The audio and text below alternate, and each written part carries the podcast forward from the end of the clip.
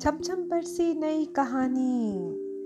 जैसे बारिश का पानी। क्या कहा? बारिश? तो चलो, आज की कहानी है बर्फीली बूंद।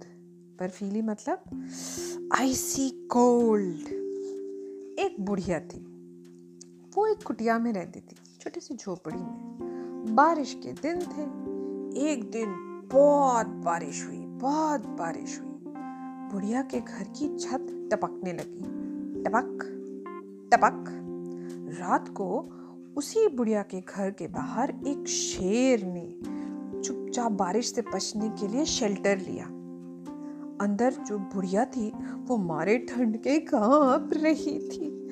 उसके कपड़े भीग गए थे, बूंदे अब भी टपक रही थी। अब ठंडी ठंडी बूंदे बुढ़िया पर भी गिरने लगी। वो बोली मैं शेर से नहीं डरती राम जी, मैं बाघ से नहीं डरती श्याम जी। मैं तो डरती हूँ बर्फीली बूंद से। बुढ़िया की ये बात सुनकर शेर सोच में पड़ गया। ये बुढ़िया शेर से नहीं डरती, बाघ से नहीं डरती, सिर्फ़ बर्फीली बूंद से डरती है। आखिर बर्फीली बूंद है क्या?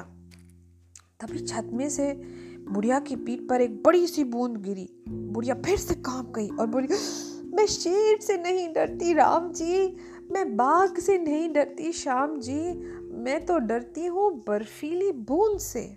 बुढ़िया के मुँह से फिर वही शब्द सुनकर शेर घबराया और बर्फीली बूंद से बचने के लिए दुम दबा के जंगल की ओर भागा। उसे लगा कि बर्फीली बूंद नाम का कोई बहुत भयानक सा जानवर है या कोई बहुत बड़ा सा राक्षस है।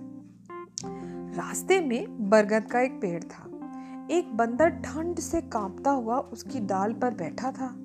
नीचे एक मुसाफिर लेटा हुआ था रात का शेल्टर लेने के लिए एक आदमी। शेर को घबराया हुआ देखकर बंदर ने पूछा, शेर खान, आप तो जंगल के राजा हैं।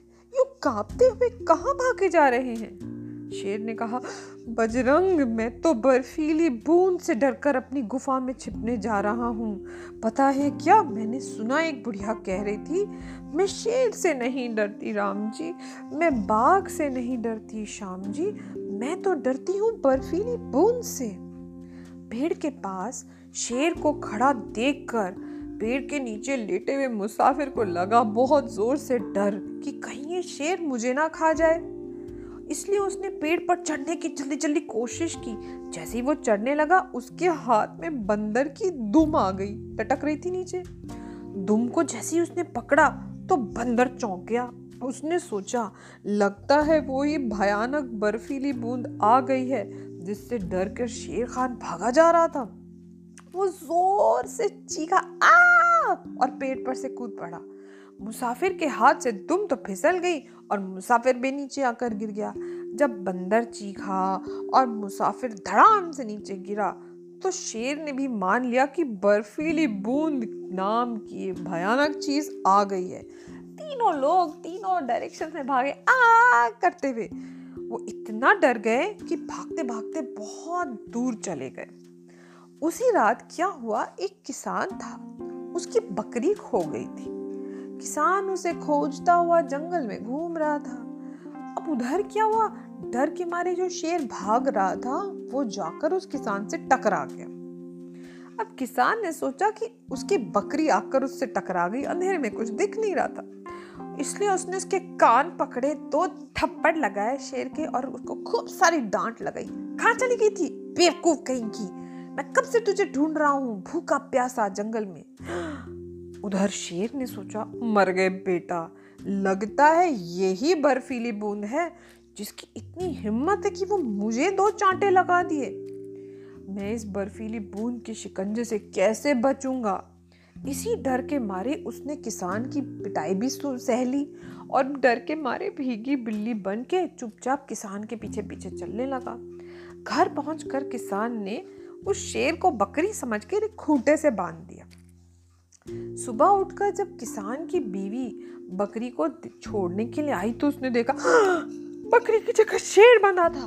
वो तो मारे डर के उल्टे पाँव भागी और किसान से सारी बात कही, क्या किया तुमने? बकरी की जगह शेर लाकर बाँध दिया। अरे बाप रे, किसान ने खिड़की से झाँक कर देखा उसे भी समझ आ गया कि रात को कुछ गड़बड़ हो गई। भैया डरते डरते बाहर आया और शेर के गले में बंधी हुई रस्सी को दूर से काटा और दौड़कर जल्दी से घर में घुस के दरवाज़ा बंद कर लिया। उधर शेर ने सोचा, बच गए बेटा, बर्फीली बूंद के रस्सी से हम बच गए। वो भागा दूसरी तरफ़, किसान भागा दूसरी तरफ़ और इस तरह से सारे लोग डर के भाग गए।